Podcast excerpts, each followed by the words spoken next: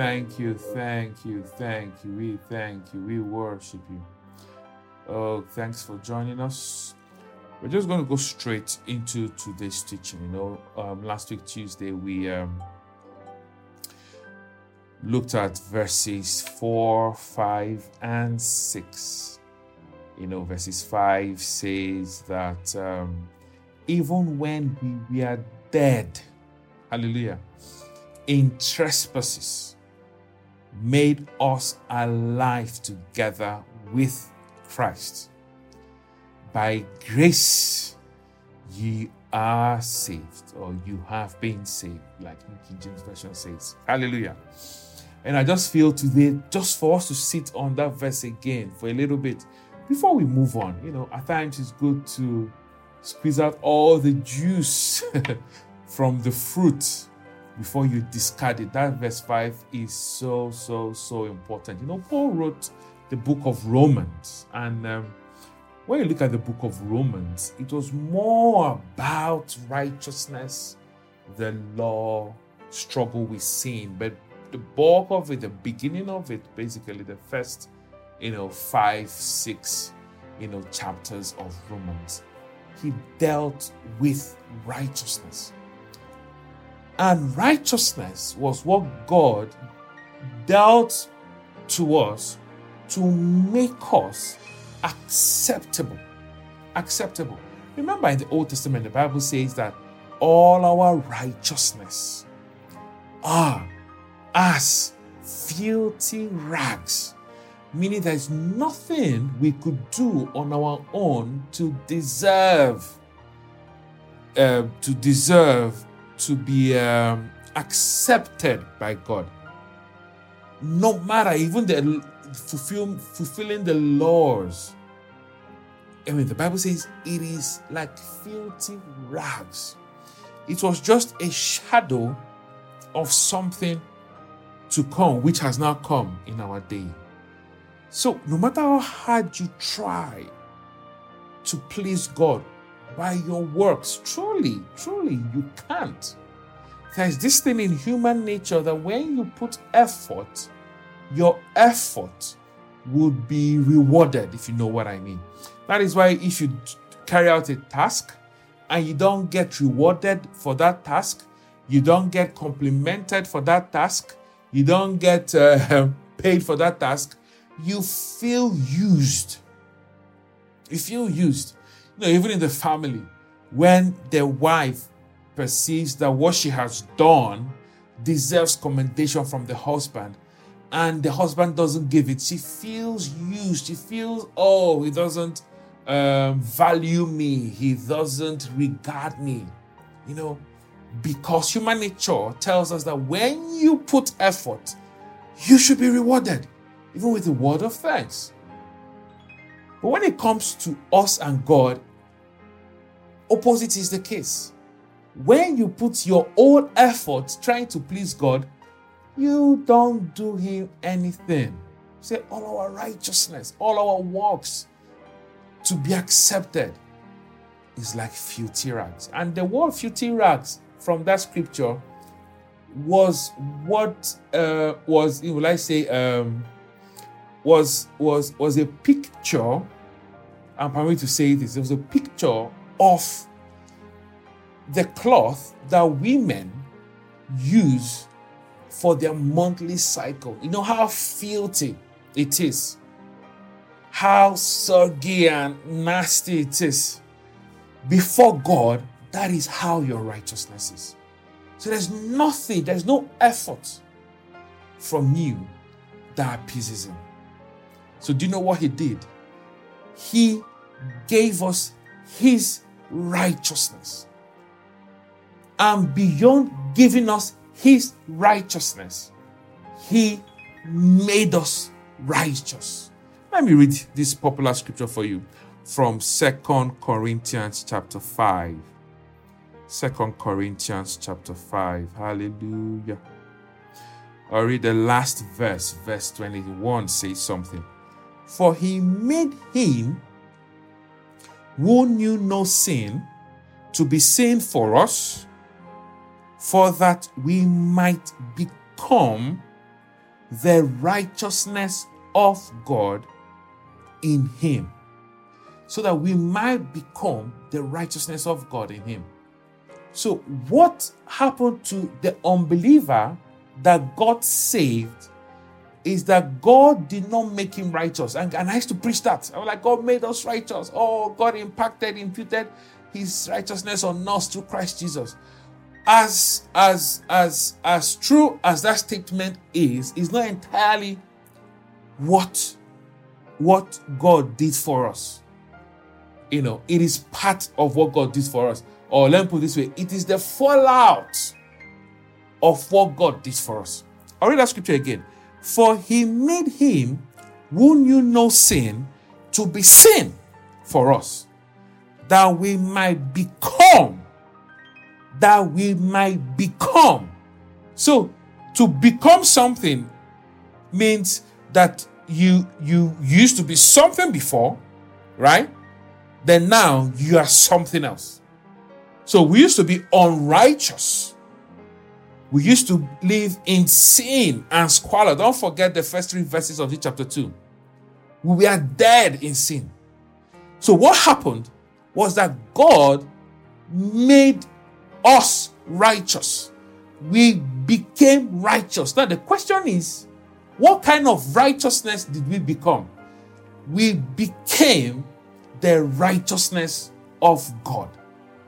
God did not give us his righteousness. No, we became it. Why I'm taking time to explain that is that so you understand this Ephesians 2, verse 5. I spoke about it in passing, you know, last week when I talked about Jesus introducing himself as the resurrection. The resurrection and the life.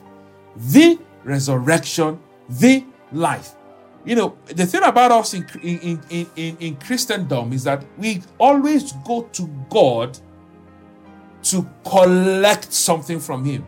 And that's always been our mentality. Whenever we come to God, we are collecting.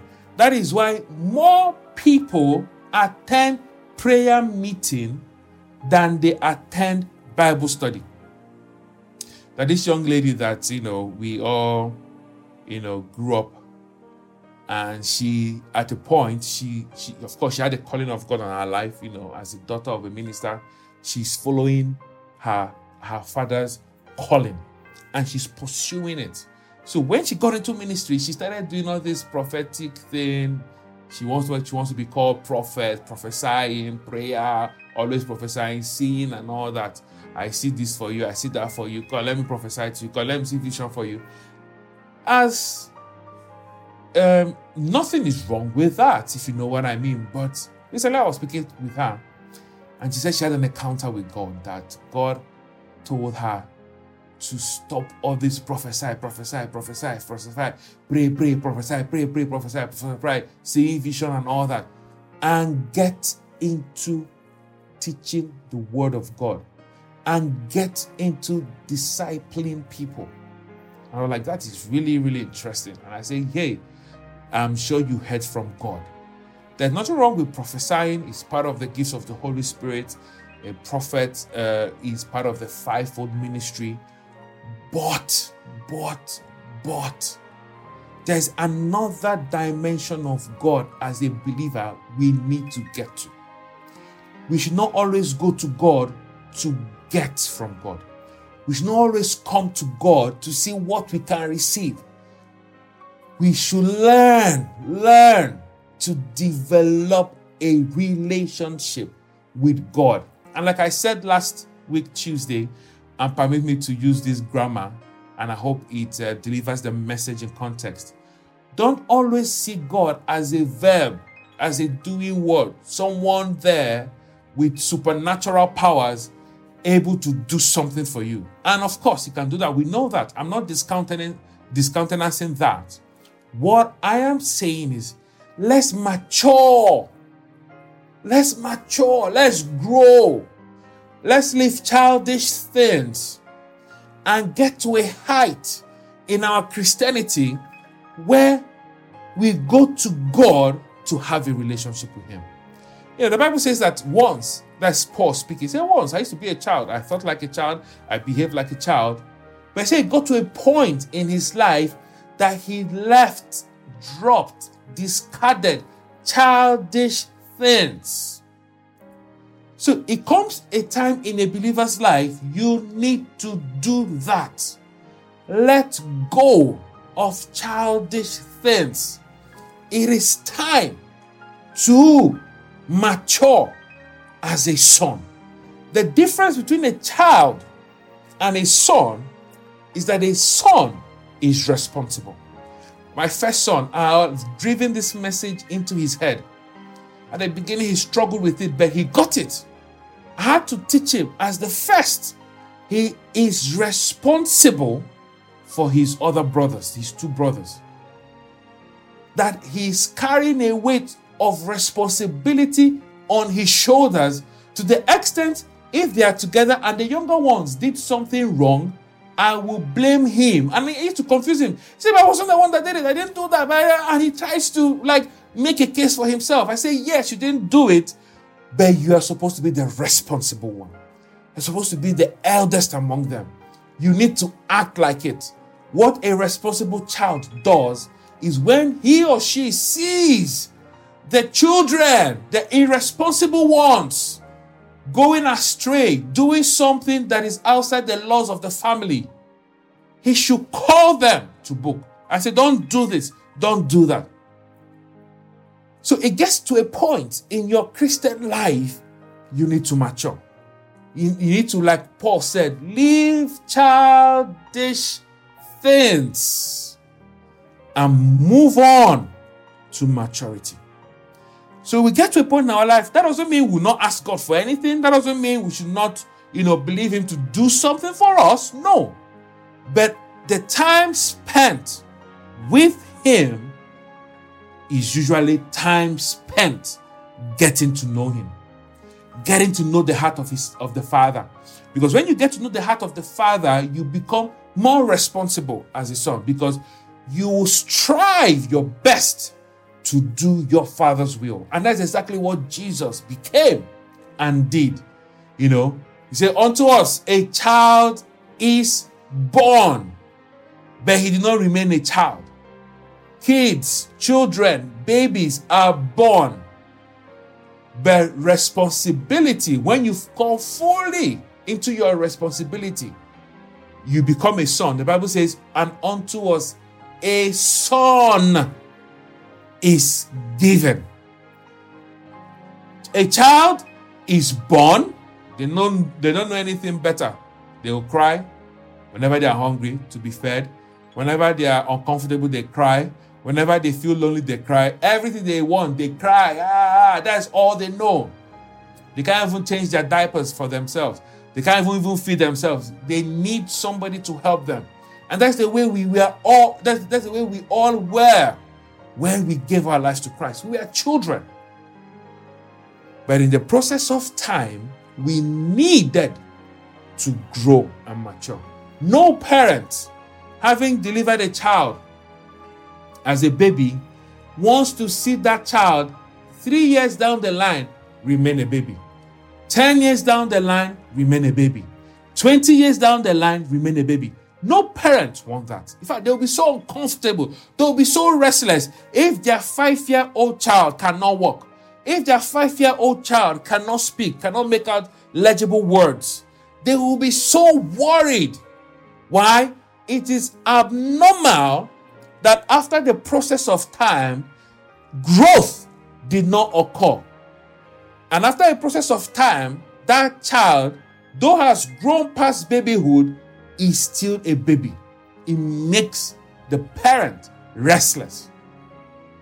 So is God. He makes him so restless when, as his children, we don't grow to take responsibility for ourselves and in his house. So, why am I saying this?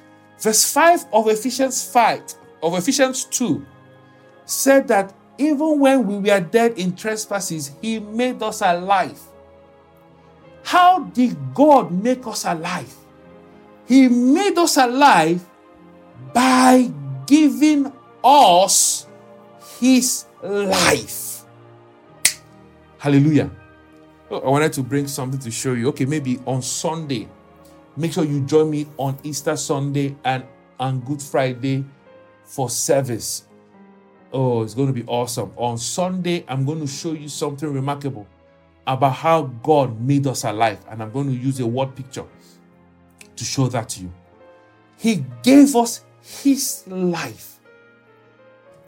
And I always say, put it this way when I walked into the studio to record, I didn't leave my head outside. I didn't leave my limbs outside. I walked in with my body intact. When Jesus walked into your life, because salvation means Jesus walking into your life through his spirit, which is the Holy Spirit.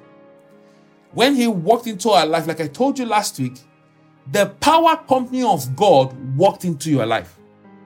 He didn't make us alive by plugging us to power, he made us alive by putting the nuclear reactor, the source of power, the power generator inside of us.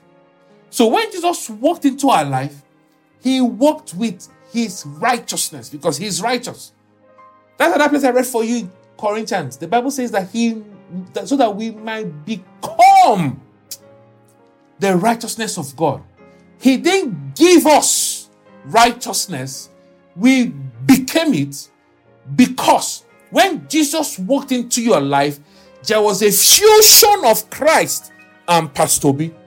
There was a fusion of Christ and you. Together, you became an alloy that cannot be separated. Join me on Sunday. I'm going to show you something remarkable about salvation, about this Ephesians 2, verse 5, that will change your life and catapult you from childish things to sonship, to sonship, where you rule and reign as the Son of God that you are. You don't you no longer come to God like a baby begging for manna. You come to God like a son. You no longer run away from the enemy, Satan and little little devils. You approach them and attack them like a son.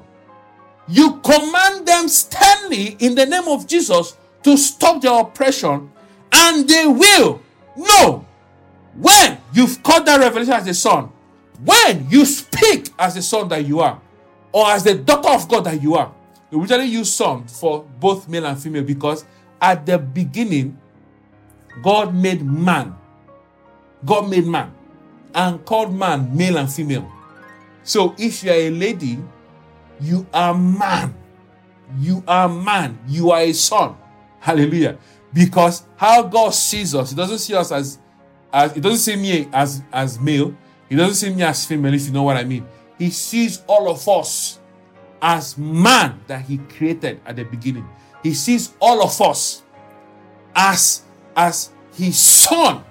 So that word son I keep using is for both male and female because He made man. He made both, both man, both male and female. Hallelujah. So you approach Satan as the son that you are, and you check him out when you understand this verse 5.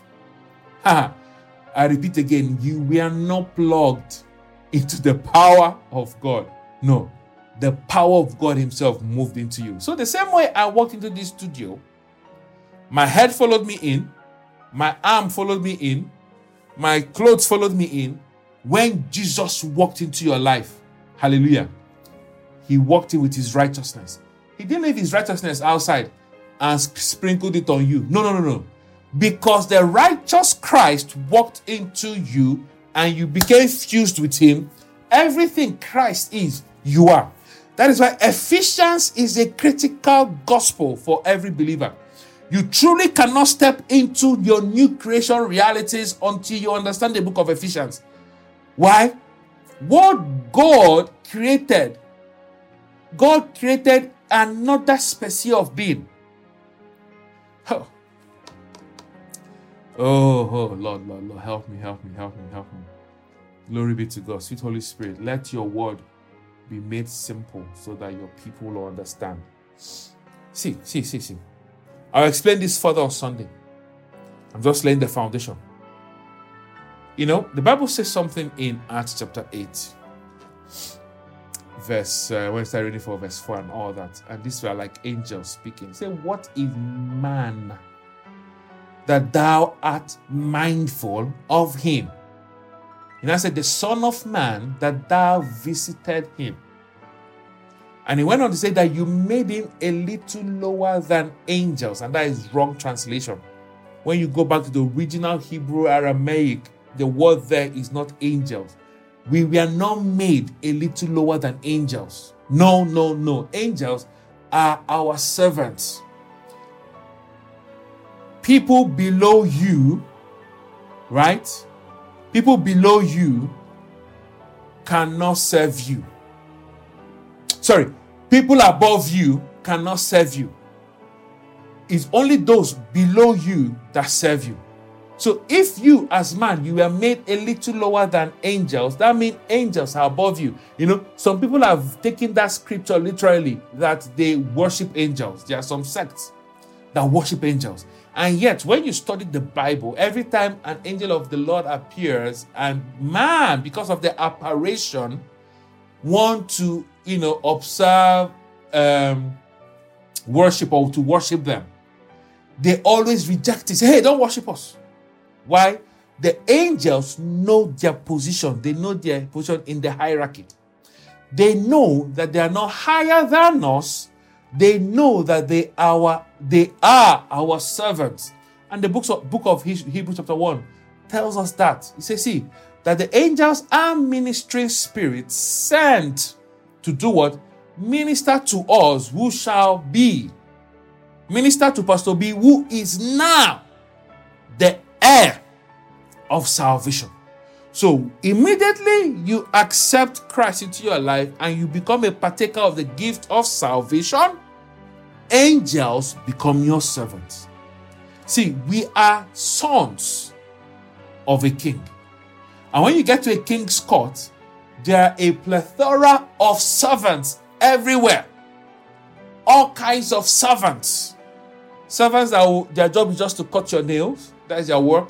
Servants that their job is just to make your hair and cut your hair, that is their work. Every little chore in the house of a king has one person that takes care of it. We are sons of it of the king. In our family, we also have servants.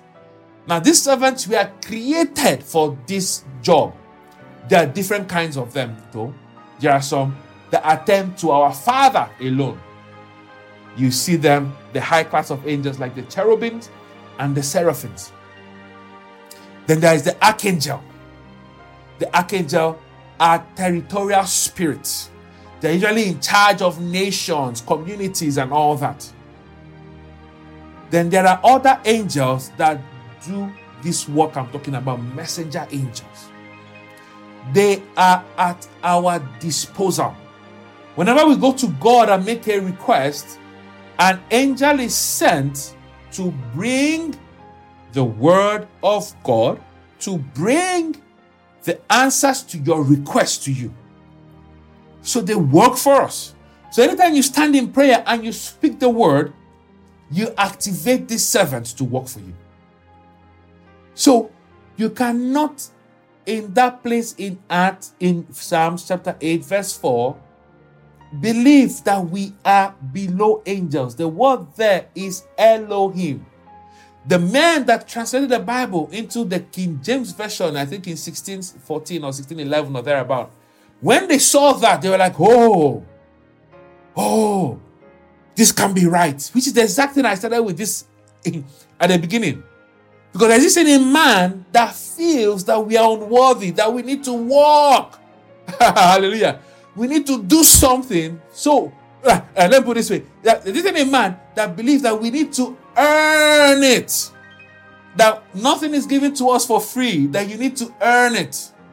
So when they saw that, that that scripture says in original Aramaic Hebrew that what is man that thou art mindful of him, that you have made him so much so, so highly exalted that he just made him, just made him a little lower than God, than Elohim. They say, No, hey, hey, that we are just mere men, that we are we are unworthy men. How can we just be a little lower than God? No, it's not possible. So they changed it to angels.